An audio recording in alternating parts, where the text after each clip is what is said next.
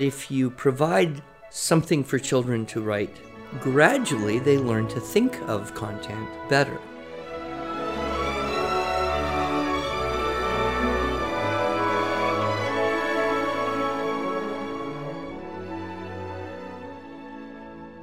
Hello, and welcome to the Arts of Language podcast with Andrew Pudewa, founder of the Institute for Excellence in Writing, or as many like to say, IEW. My name is Julie Walker, and I'm honored to serve Andrew and IEW as the Director of Marketing. Our goal here is to equip teachers and teaching parents with methods and materials which will aid them in training their students to become confident and competent communicators and thinkers.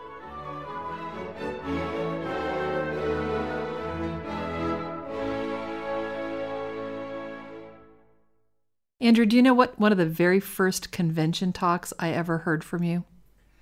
Well, it might have been one of the very first convention talks I gave. I know, right? That was a long time ago. I heard you give the convention talk, Reaching the Reluctant Writer. That was one of the first ones I, I, came, I think it was the second one I ever came up with. Right. Mainly because there seemed to be a lot of people interested in that subject. Right. And even today, that's probably one of the most important talks for people who are new to IEW to hear. I think so, yeah. And it is also a case where you get the, the folks who really are at a point of frustration. Mm-hmm. And so they're looking for some help and we are so happy to be able to help them. we love helping people. So I'm thinking about what you say to the teens about teaching and sales. They're both a hurt and rescue operation. Yeah, that. Right. So if someone feels the pain of not having what you can offer them, then they'll be very happy to provide you their time and money and attention to solve that problem.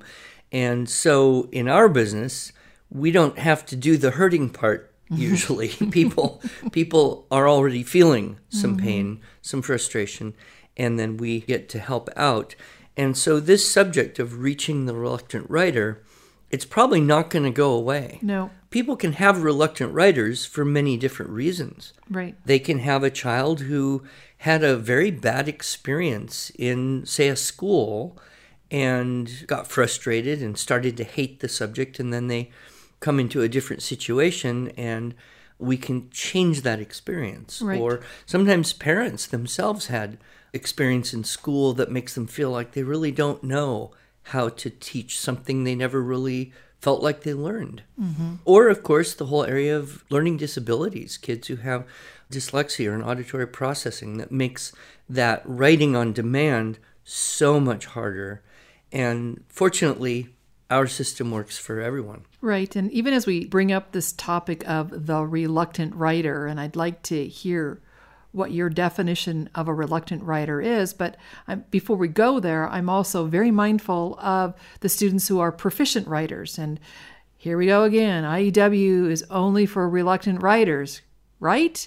Well, we obviously see that our system works all up and down the spectrum of aptitude in terms of if you have a high aptitude child and you give them tools that will make their writing even better, they'll have more fun, they'll take off, they'll just love that checklist and they'll become even more creative. Mm-hmm. Give those same tools to a student who has no tools at all and they finally can do something and that can just transform their world. So, yes, we have to be careful that people don't kind of think narrowly mm-hmm. about our approach. Mm-hmm but it is fun to hear those stories. Mm-hmm. You know, I had a child who could never have written a whole paragraph and we've been at it six months and he just wrote a five paragraph composition and i'm so happy. I mean right. we, we live for that stuff. We do we do. Unfortunately we hear it frequently but what is the path from here to there? Right.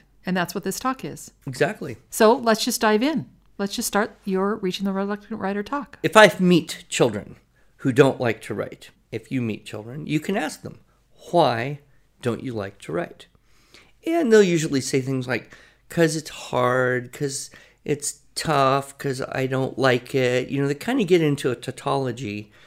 But if you can cut through that and say, what is it about it that you find frustrating? Very often the answer is, I don't know what to write. I don't know what to write. I can't think of anything. I, I don't have anything to know what to say. Right. And this is, I think, the most common problem, particularly for upper elementary and middle school kids.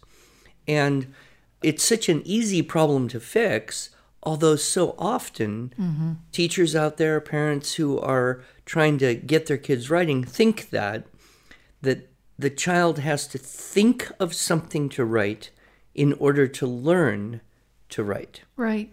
And what we've discovered, of course, is the inverse is much more true that if you provide something for children to write the content, gradually they learn to think of content better. So we start by eliminating the biggest problem I don't know what to write. Mm-hmm. And we give them the little source text. Now, some people, when they look at this, they think, well, that's not, quote, real writing. Mm-hmm. But, you know, what is real writing? Some people like to say things like writing is expressing yourself. Okay, I'll categorically deny that. Some people will say writing is getting your ideas down. Mm-hmm.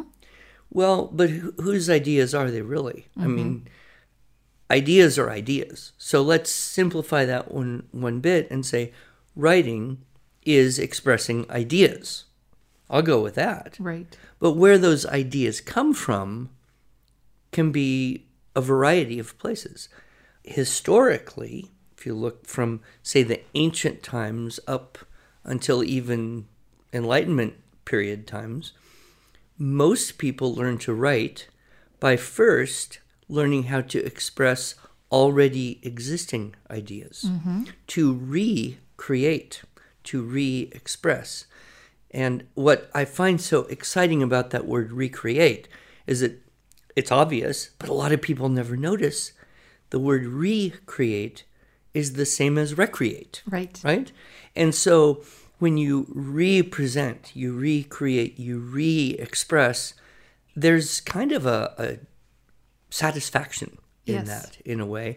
And we could talk about, okay, the progymnasmata, the ancient rhetoric exercises. Number one thing retell a fable. Right.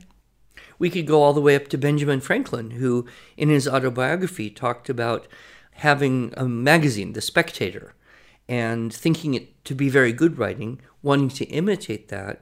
And so he took short hints of the sentiment in each sentence and then tried to reconstruct those ideas. And I wonder how he came up with the idea to do that. This wasn't something that. Well, I don't know. He didn't necessarily explain that Right. in his autobiography about writing, but we do know that the classical tradition of education at its core uses imitation. And of course, you see that humans are naturally attracted to imitation. Young children will imitate songs and sounds that they hear. In fact, we learn all our language by imitation. Right. Think about little boys and Legos, right? they get the Lego kit and it has a little picture of something, and they want to put the pieces together to imitate that picture Right. and do that a few times and kind of master the putting the pieces together in certain ways. And then they start to be creative and say, oh, I could do it different than that. I could put this with that and, and experiment and play. And so there's kind of a, a spectrum, if you will, I think, of, of creativity.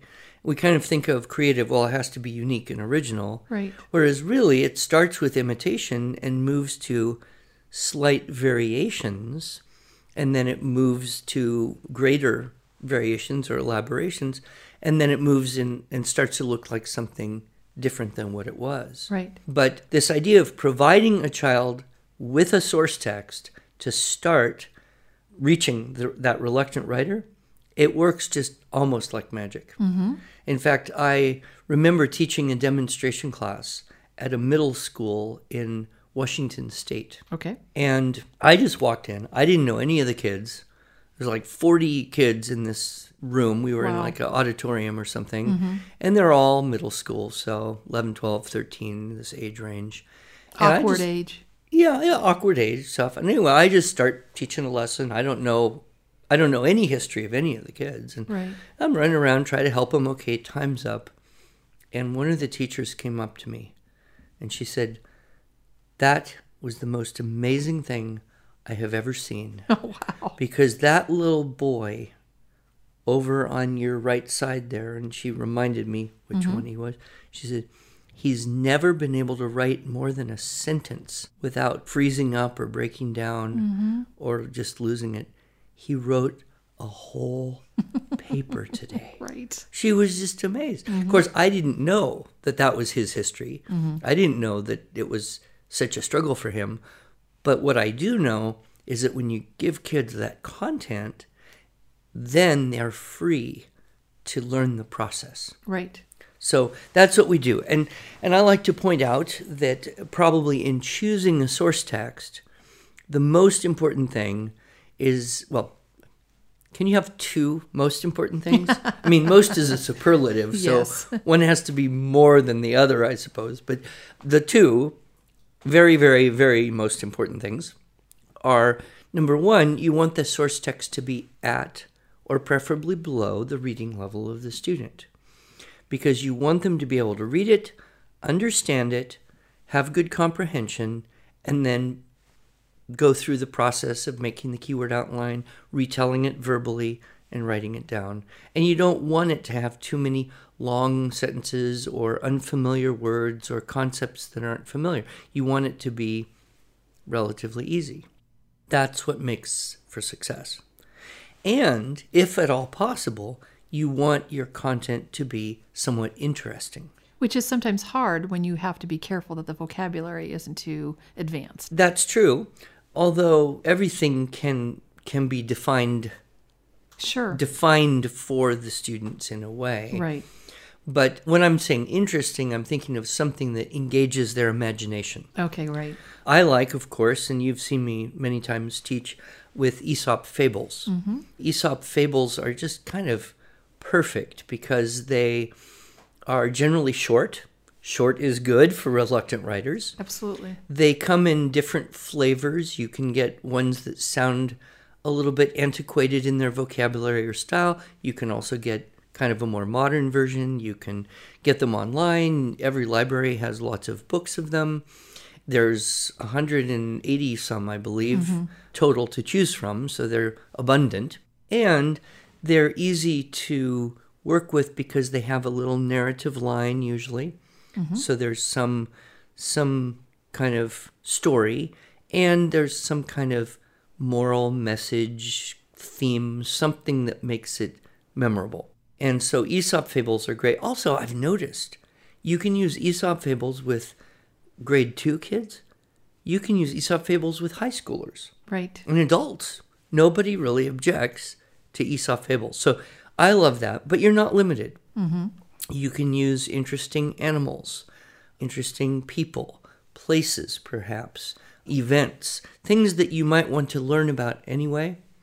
Although I always suggest, you know, if you're working with boys, Yes. you want to catch their attention, find something that is dangerous, violent, disgusting, or gross or humorous, and you'll you'll catch them quick quickly. As a mother of boys, I can absolutely attest to that. Yes. You, well, you know one of my favorites. And one of your favorite source texts Yeah. about the eggplant? No, the hagfish. Oh, the The hagfish. The Okay. eggplant is satire, but the This hagfish is is, real. Right. It lives in the depths of the ocean, and it's also called the slime eel. Oh, right. Yeah, that's Yes. what I was thinking. And so the hagfish, when it's threatened by an attacker or, or some other fish that might like to eat it or something, it defends itself in a most unique manner. It kind of exudes, it, it pushes out, it vomits from its skin. Its whole body just exudes this great blob of slime. and the slime chemically reacts with the seawater to increase in volume. and a, a slime eel, a hagfish, can, can create like gallons of slime in a very short period of time. And this slime then clogs the gills of its attacker, of whoever's threatening it. And in order to escape its own slime, it has this awesome trick. You can watch it on YouTube okay. it ties itself in a knot and pushes its head through its knot and pushes the slime off its tail and swims away and leaves the poor would be attacker struggling to breathe in this cloud of ocean slime. I mean, isn't that awesome? But it gets better. it gets better. When the hagfish itself, when it eats, it doesn't eat kind of like normal fish, right? It latches onto its prey, which might be an older sick fish or something, but it finds one and it latches on and it has this little rasp like tongue and it digs a hole, eating its victim from the inside out, alive. So this is why I'm really happy that we've never done vlogs instead of podcasts because I would hate for our listeners to see my face right now. It's just all screwed up. Yuck. Yuck. But we'll be sure and put a link in our show notes to hagfish and a source text that we actually have. we do we do and I've used it and I will tell you there isn't a boy worth his salt yes. who wouldn't prefer to write a little report about the hagfish right. than something supposedly important like Betsy Ross and the flag or you know. right. So I do encourage people working with reluctant writer boys find something kind of like that that's gripping, that's dramatic, that will catch their imagination and they'll be much more engaged in the whole process. Right. And as they're being engaged in the disgusting source text, they are perhaps forgetting that they're engaging in an activity that they hate. Right. Well, and and we're going to we're going to be doing it in a completely different way. Okay. Than what a lot of kids are used to. Hmm. Now, I can relate to the reluctant writer. Actually, I still am a reluctant writer. You know, people assume I like writing.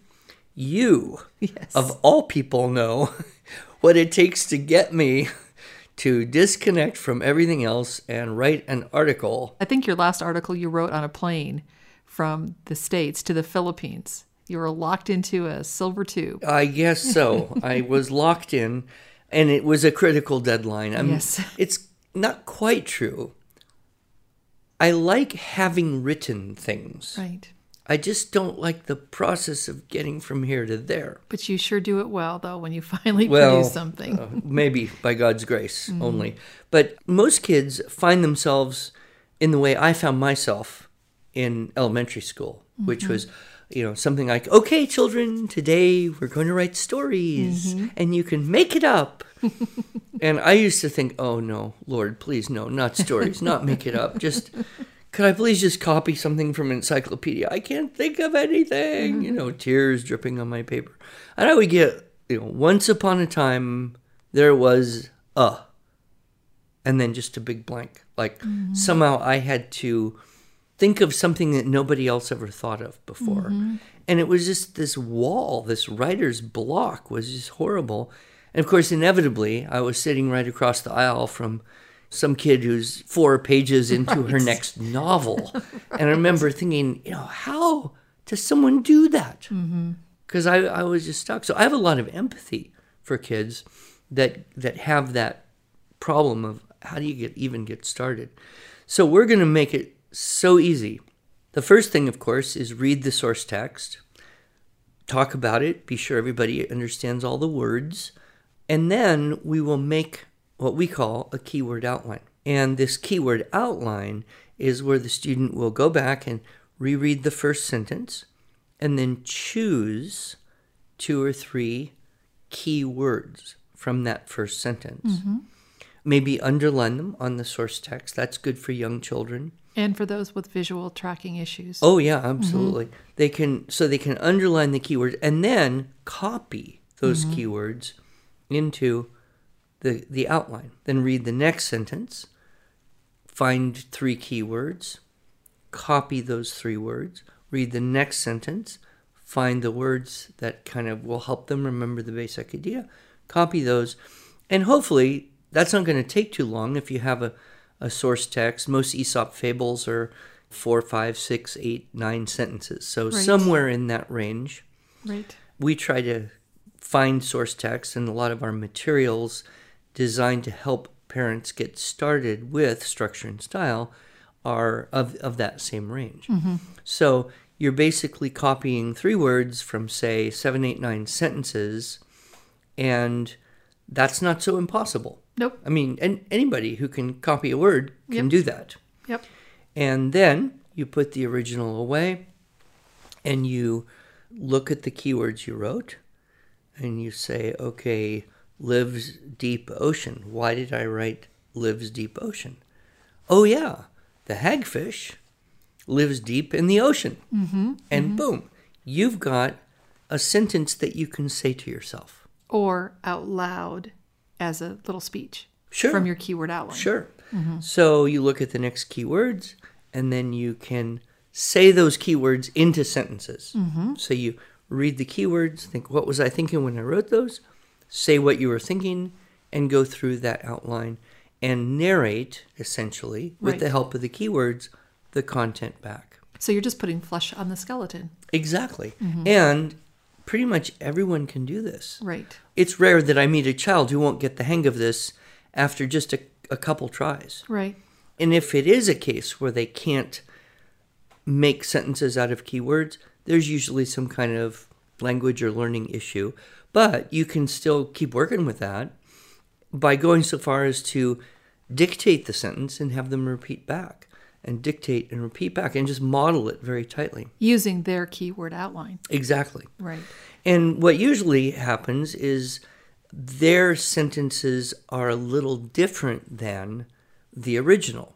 Right. They may phrase it differently, or maybe there was an aspect, a detail that didn't make it into the keyword outline that was supplemental but not key, and they leave that out, mm-hmm. or they switch the order of things in a sentence. And that's all fine. We're not expecting the student to spit it back from memory. The talking through the keyword outline is a test of the outline, not a test of the child. And so that's very useful in many ways. Number one, telling back the content is a great way to learn what you're learning, Right. right? In fact, we naturally do that. Mm. When we want to remember something, yes. we will find usually a handy victim like our spouse and we'll say, Oh, let me tell you.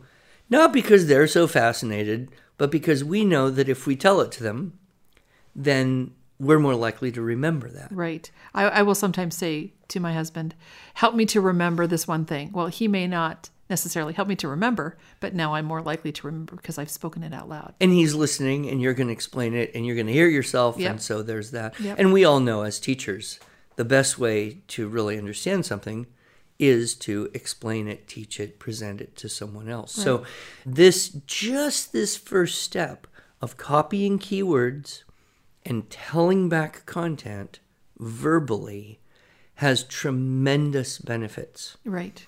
and that essentially is unit 1 Right. of our 9 units in the structure and style syllabus I'm thinking, I'm putting myself in the listener's chair. Perhaps you're out walking. Perhaps you're ironing. Perhaps you're doing dishes. Perhaps you're sitting at your desk grading papers and you're thinking, yeah, I already know all of this. I've been doing IEW for many years. Or maybe you're just getting started. Maybe someone's introduced you to our podcast. This particular talk, Reaching the Reluctant Writer, has so many gems in it. So if you're new to IEW or if you've been down the road with us, at least know this. This is the foundation of everything we do. And just like you said, Andrew, this is step one of so many possibilities that they can now go to. But going through our pathway, and we're not going to get very far on our pathway in this Reaching the Reluctant Writer talk, but we're giving them something to start with that's very easy. Absolutely. And I think one of the temptations that we always face Yes. in teaching is we want to cut to the chase. We want to get to where we think we want to be mm-hmm. magically, immediately, without putting in the time or effort. I mean, we, we all want to do this. Mm-hmm. But what we discover then is that it doesn't usually work. Right. And I start right here with this basic idea with everyone, mm-hmm. regardless of their age or experience. In fact, I always say, you know, I teach the same thing to grade two students as graduate school. because this is our pathway. Right. And if you start here on this pathway, lots of great things happen. Number one, you're starting with the discipline of having an outline. Mm-hmm. And you meet a lot of kids in middle school or high school, they don't want to take the time to make an outline because they know it all. They Right. don't need to. It's a waste of time, it's extra work. But of course, the truth is, anytime you separate the complexity, what to write first, then how to write it, you're going to get better writing in the end. Reminds me of one little story. I was in, gosh, I think it was Colorado, and it was the early days when I had to do all my own box schlepping and booth setting up, and I was setting up the booth, and this little girl comes by. She's probably one of the kids of one of the organizers or other vendors, and she walks up to me, and she's probably 12 years old. She looks at me, kind of scowling. She says, "I know you." Uh oh. And I said, Oh, really? She goes, Yes, you're the guy on the writing video. Not in a terribly pleasant manner, I must admit. And I said, Oh, so you've watched the, the writing video. How, how's it going? She goes, I hate it. Oh dear. Well, okay, so fair enough. So I said, "Uh, Wonderful. What do you hate the most? And she said, Making those outlines. And I said, I said to her, Well, does making an outline first help you write better compositions? She said, Of course it does. Right. Like, you know, she knew the truth. It just wasn't a pleasant truth. But what happens is if you start with young children and you start with outlines, mm-hmm. not prose, whatever comes into your head, mm-hmm. just write, you know, try to write a sentence. No, if you start with outlines and you stick with outlines, the way you get the keywords gradually changes through our units. Right. Unit 1 and 2, we start with keywords from every sentence, and then we gradually move on to the point where in Unit 7, we're taking, you know, those keywords from ideas in our mind, mm-hmm. inventive writing. So the, the source of keywords changes, but the format of the outline stays pretty consistent. But what happens is if you start early on with that discipline of making outlines, then you don't have that problem of, oh, it's so burdensome to do so. I don't like that because that's the natural way. Right. And you know my daughter, Julia, of course. I was hoping you were going to tell the story. Yeah, she's, oh gosh, how old is she now? 22? Don't tell her or- age. She's married and has. A She's married and has two children. Yes. But uh, I remember one day, years and years ago, I came into the kitchen. She was probably nine years old. She's sitting at the kitchen table making a keyword outline. Mm-hmm. And so I said, Hey, Julia, what are you doing? She says, Making a keyword outline. I said, Oh, are you going to write something? She goes, Yep, a letter to my friend. You see? And she, of all the children, was the one who kind of never really did writing in any form without making those outlines first. And to this day, she still is very organized in planning what she's going to write out. She does some marvelous uh, blog posts and various things. But that discipline of think 1st then write. My father said to me as I was growing up on numerous occasions, Andy, think before you speak. Well, you can imagine if it's important to think before you speak, how much more important to think before you write. right. Saves a lot of time in the long run. Saves a lot in the long run, and your readers appreciate that. So we've really only just touched the tip of the iceberg here. Yep. But as a reminder to people, if you've already been doing this for a while, Mm-hmm. the value of what you do when you set that foundation of making the outline, and then we can coach the reluctant writer into putting those keywords into sentences and then becoming a bit creative in doing that, looking at options for vocabulary and talking about style techniques. All of the skills of prose writing mm-hmm. can be addressed separate from what to write about. Right. We remove that problem. I don't know what to write about. And the reluctant writer is almost always surprised by, I can do that. Right. It's not impossible. Sounds like you've set us up actually for part two of this talk where we actually get to do an exercise just like that. Can we do that next time? Without a whiteboard, yeah, we have an imaginative audience. Absolutely. we'll give it a shot. Okay, see you then.